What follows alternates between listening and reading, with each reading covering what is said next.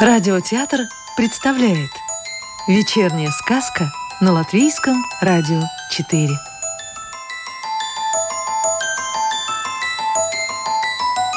Добро пожаловать в мир сказок о цветах латвийской писательницы Анны Саксе. В переводе Анны Гогель.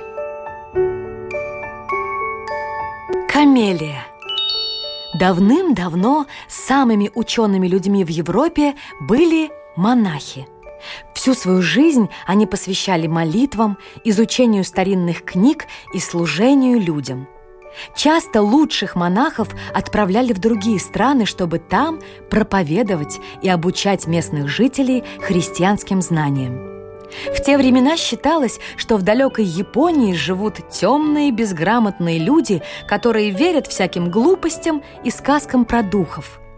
Поэтому было решено послать туда самого просвещенного монаха Камелия. Прибыв в страну восходящего солнца, Камелий не стал слушать, что ему говорили о местных обычаях, и делал все по-своему, по науке. Ведь это он приехал обучать японцев уму-разуму, позабыл он старую мудрость. В чужой монастырь со своим уставом не ходят. Или, как говорят в Японии, если пришел в деревню, то подчиняйся ее порядкам. Он готовился к зиме и по вечерам ходил в лес собирать коренья лечебных растений и саранчу, чтобы насушить впрок. Люди из деревни предупреждали его, что в лесу обитают духи, их нельзя тревожить. Но монах лишь отмахивался от глупых суеверий и спокойно шел через мрачный лес, бормоча молитвы. В одном месте каждый раз Камелия ожидал хороший улов саранчи. Дерево напоминало грозовую тучу, такое множество насекомых стрекотало в его листве. Поэтому он снова и снова возвращался к нему, чтобы долго не бродить по всему лесу в поисках добычи. Однажды монах задержался в деревне слишком долго и подошел к щедрому дереву, когда уже совсем стемнело. Лес погрузился в темноту и затих. Даже стрекотание саранчи не было слышно. Или Камелий так привык к их монотонному скрипучему звуку, что уже не различал его. Ничего не было видно. Он собрался уходить, но над лесом взошла полная луна и осветила все вокруг. Камелий сложил молитвенно руки и возблагодарил Бога. «Хи-хи-хи! Ха-ха-ха!» Послышалось из кроны дерева.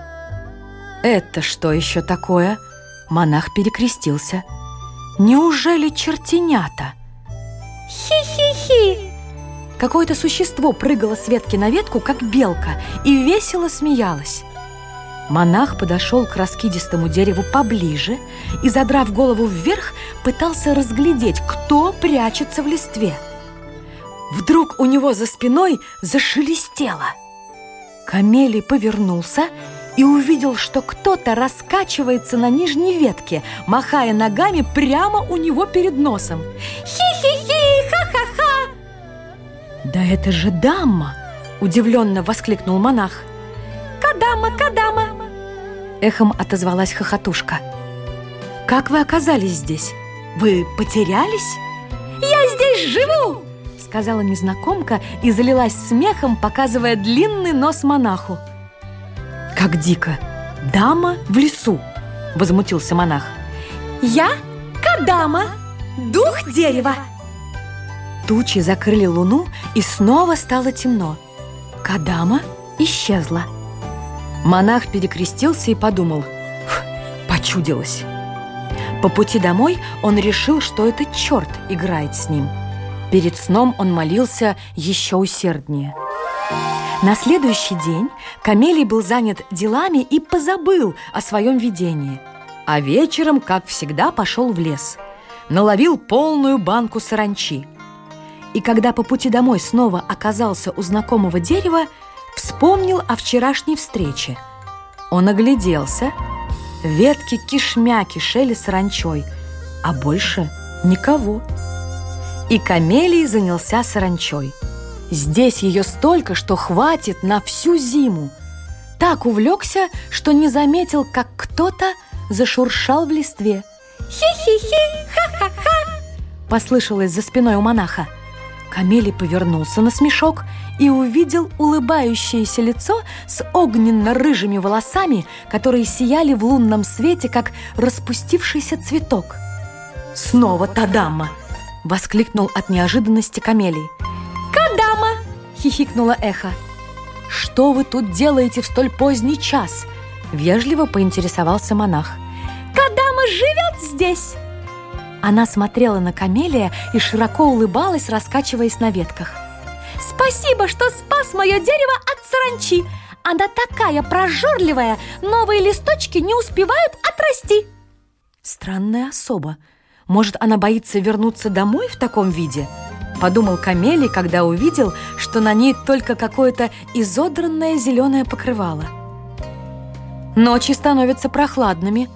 На вас нет теплой одежды. Вам пора вернуться домой, предложил монах. Кадама живет в этом дереве! Монах никак не мог взять в толк, о чем это она щебечет на своем языке. Дикий народ эти японцы. Как можно бросить в лесу такое юное создание, подумал он. Я помогу вам. Это мой долг, серьезно сказал Камелий. Я отведу вас в деревню. Он попытался взять ее за руку, но ухватился за ветку. Кадама исчезла. Откуда-то сверху послышался звонкий смех. Хи-хи-хи, ха-ха-ха! «Несносная девчонка! Я стащу ее с дерева и поговорю с ней!» Рассердился монах и полез за Кадамой. Взобравшись на нижние ветки, только он перевел дух, как вдруг озорной хохоток раздался прямо у него над ухом. От неожиданности он потерял равновесие и шлепнулся на землю. Приходи завтра собирать саранчу!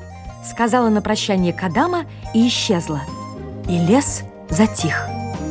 Камелий решил, что напишет в свой монастырь письмо о том, что нашел в лесу одичавшую брошенную девушку и хочет взять ее на воспитание. Это послужит местным жителям хорошим примером, и они увидят, как христиане добры к бедным сиротам. А что было на следующий день, вы узнаете завтра.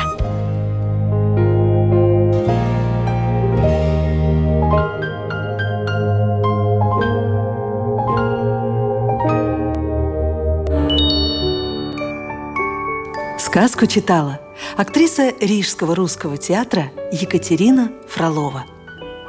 А завтра вечером слушайте следующую волшебную историю –